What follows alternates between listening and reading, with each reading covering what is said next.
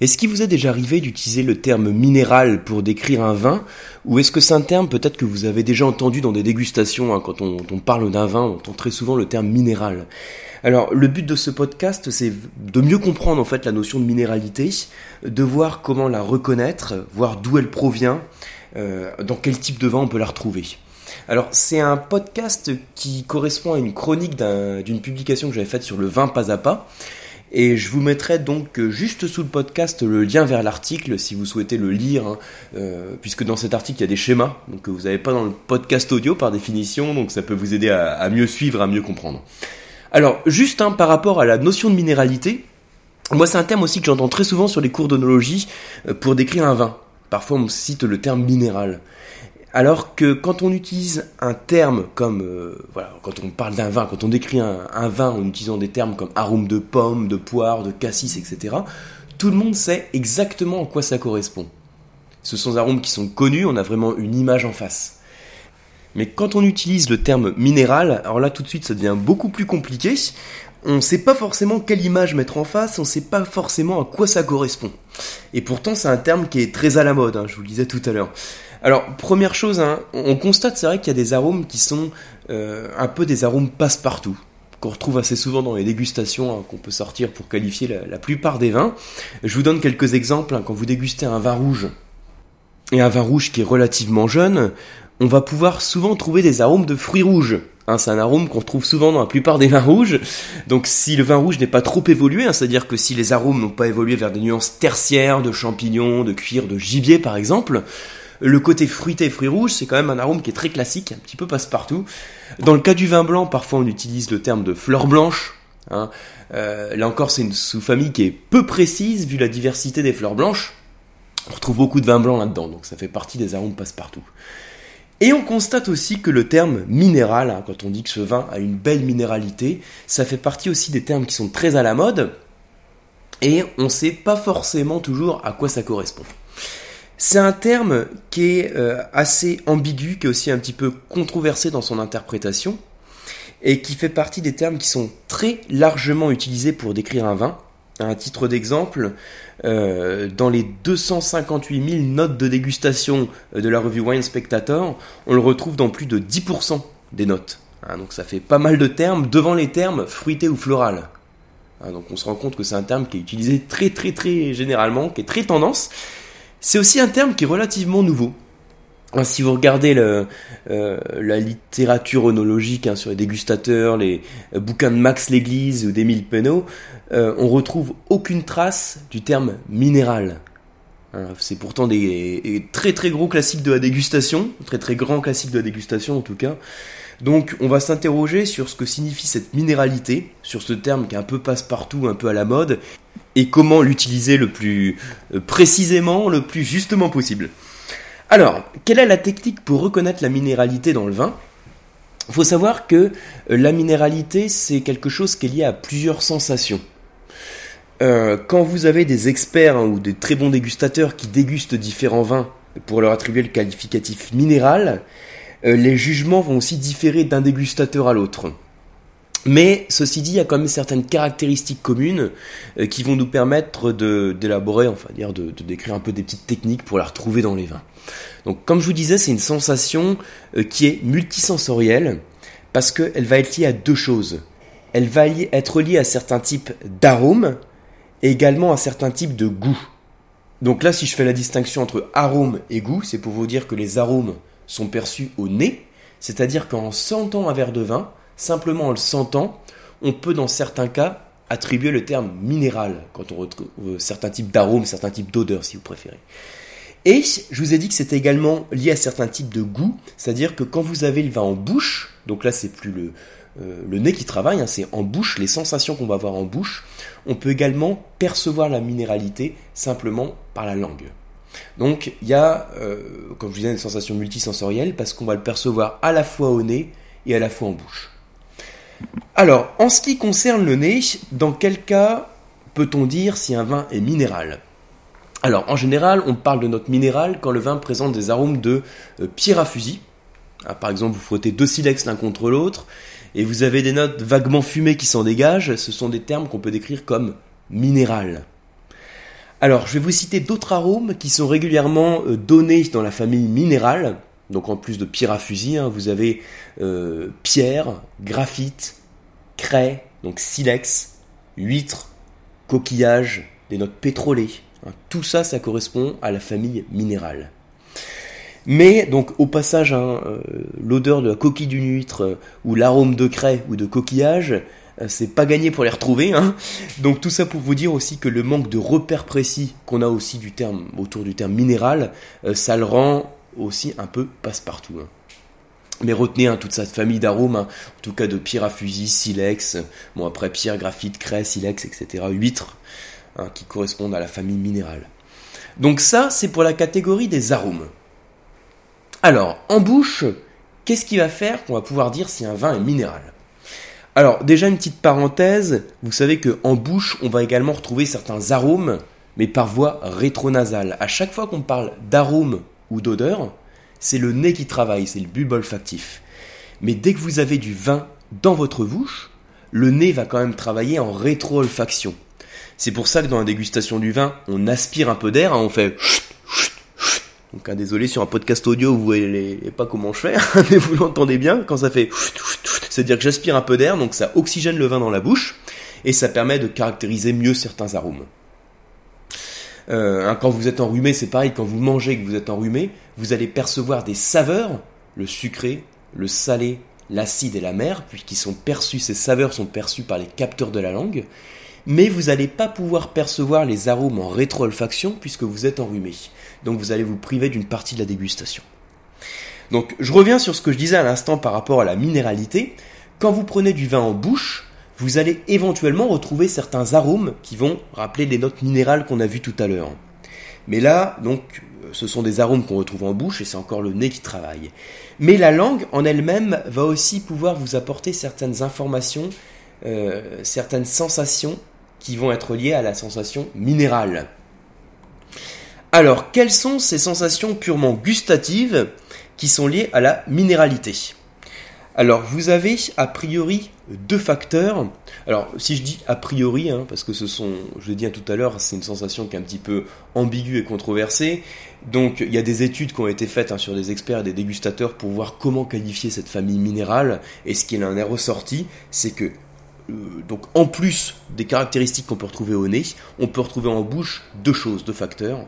D'une part, l'acidité, et d'autre part, ce qu'on appelle la salinité. Alors, l'acidité, elle semble euh, être liée à la minéralité. On constate que la minéralité est souvent corrélée à l'acidité du vin. C'est-à-dire que quand vous avez de la fraîcheur dans le vin, ça va amplifier la sensation de minéralité perçue. Ça, c'est une chose. Ensuite, en termes de salinité, c'est-à-dire la richesse du vin en sels minéraux, on constate que la présence de certains sels minéraux vont donner une sensation salée en bouche. Alors pour mieux comprendre cette notion de salinité, euh, vous pouvez par exemple déguster euh, deux eaux différentes. Vous prenez une, eau minérale hein, comme Saint-Yor et une eau de source. Et vous comparez les deux. Et vous allez voir que vous allez percevoir une sensation, une sensation salée sur la Saint-Yor. Et cette sensation salée est tendue à la richesse en, en sels minéraux. Voilà, donc c'est pour vous parler un petit peu plus précisément de cette notion de salinité. Donc, si je résume ce que je viens de dire, la minéralité dans le vin, on la perçoit par deux sens. D'une part, par le sens olfactif, et d'autre part, par le sens gustatif. Au niveau du sens olfactif, hein, au niveau du nez, il y a certains arômes qui sont couramment cités et qui sont liés aux notes minérales. Vous avez des arômes donc de pierre à fusil, silex, pétrole, craie, huître, euh, coquillage, graphite, hein, toute cette famille minérale. En bouche, les goûts, les saveurs, les sensations qui sont liées à la minéralité sont l'acidité et la salinité. Voilà. Alors maintenant qu'on a vu comment euh, vous, la, vous, la, percevez hein, euh, en dégustant le vin, c'est-à-dire au niveau du nez en termes d'arôme et en bouche en termes de saveur et de sensation, on va voir d'où elle provient, d'où elle vient cette minéralité. Alors, Qu'est-ce qui va créer cette minéralité? Elle va trouver son origine dans deux choses. D'une part, dans le terroir, donc dans le terroir, et d'autre part, dans certains composés qui sont présents dans le raisin. Alors, je vais commencer par vous parler du lien entre donc la, minéralité et le terroir. quand je parle de terroir, je fais référence à la composante sol. Hein, une petite parenthèse, le terroir, euh, c'est composé de, de quatre éléments principaux qui sont liés à l'environnement de la vigne. Donc d'une part le relief, d'autre part le climat, ensuite la géologie et ensuite le sol. Donc ces quatre éléments, ces quatre ingrédients euh, entrent dans la composition, entrent dans, euh, dans la notion de terroir. Quand on fait le lien entre le terroir et la minéralité, on fait référence plus particulièrement à la chimie du sol. En fait, ce qu'on peut imaginer, c'est qu'en fonction de la composition de la roche-mère, vous avez dans le sol certains éléments qui vont être libérés. Ces éléments vont être susceptibles d'être assimilés par les racines de la vigne et susceptibles d'être transmis au vin. Hein, je, vous refais donc l'enchaînement. La roche-mère, elle va libérer des composés minéraux qui vont être assimilés par les racines de la vigne et qui vont être susceptibles d'être transmis au vin. Donc voilà pourquoi on peut parler de lien, hein, dans certains cas, entre la minéralité et euh, le terroir, et en tout cas la chimie du sol. Alors, je vous donne une petite précision technique hein, pour, pour ceux que ça intéresse. Euh, ce qu'il faut savoir, donc les arômes du vin, les odeurs que vous retrouvez dans le vin, euh, ce sont des molécules euh, volatiles, ça j'en parle très souvent, c'est-à-dire qui, volent, qui ont la propriété de voler de votre verre de vin jusqu'à votre nez, et ce sont des molécules dites organiques. Alors qu'est-ce que c'est que ça, une molécule organique? En fait, pour faire très simple, une molécule est dite organique quand elle possède au moins un atome de carbone dans sa composition, mais qu'elle ne contient aucun minéraux. Hein, comme euh, le magnésium, le calcium, le potassium. Donc on parle de molécules organiques parce qu'elles possèdent au moins un atome de carbone, mais elles ne contiennent pas de minéraux. Alors, du coup, on peut se dire, tiens, c'est un peu bizarre, comment on peut qualifier un arôme de minéral? Comment on peut dire cet arôme est minéral? C'est-à-dire, chimiquement, il y a un problème, puisqu'un arôme, c'est par définition une molécule qui comporte aucun minéraux. Alors, je sais pas si vous suivez mon, explication, hein. je, vous la répète en, deux secondes. Euh, je vous parle là dans, ce podcast du lien entre la notion d'arôme et le terme minéral. Chimiquement, c'est un petit peu bizarre de parler de ça, puisqu'un arôme, par définition, c'est une molécule organique et qui ne contient donc pas de minéraux. Alors, ce qu'on peut répondre à ça, c'est que euh, les arômes, même si ce sont des molécules organiques, elles sont euh, créées par des enzymes qui sont issues d'organismes vivants, et ces organismes vivants assimilent les minéraux du sol. Donc, indirectement, les minéraux qui sont assimilés participent à la synthèse des arômes. Alors ça c'est une relation entre le, euh, caractère euh, minéral du sol et euh, le caractère minéral d'un arôme qui est souligné, qui avait été écrit par, par Claude Bourguignon. Bon, petite parenthèse. Alors c'est un point un peu technique, hein, mais bon, je vous en parle quand même. Ça j'en parle dans le dans l'article que j'avais fait autour de la minéralité, donc je vous mets le lien en dessous. Euh, peut-être que si vous le lisez, vous arriverez mieux à suivre euh, que mes explications audio. en tout cas, il y a peut-être un petit schéma qui vous permettra d'un peu mieux comprendre. Voilà, donc je reprends euh, le lien. Donc j'ai dit d'où provenait la minéralité. Je vous ai dit d'une part, elle peut provenir du terroir, donc de la chimie du sol, et d'autre part, cette minéralité peut aussi provenir de certains composés présents dans le vin.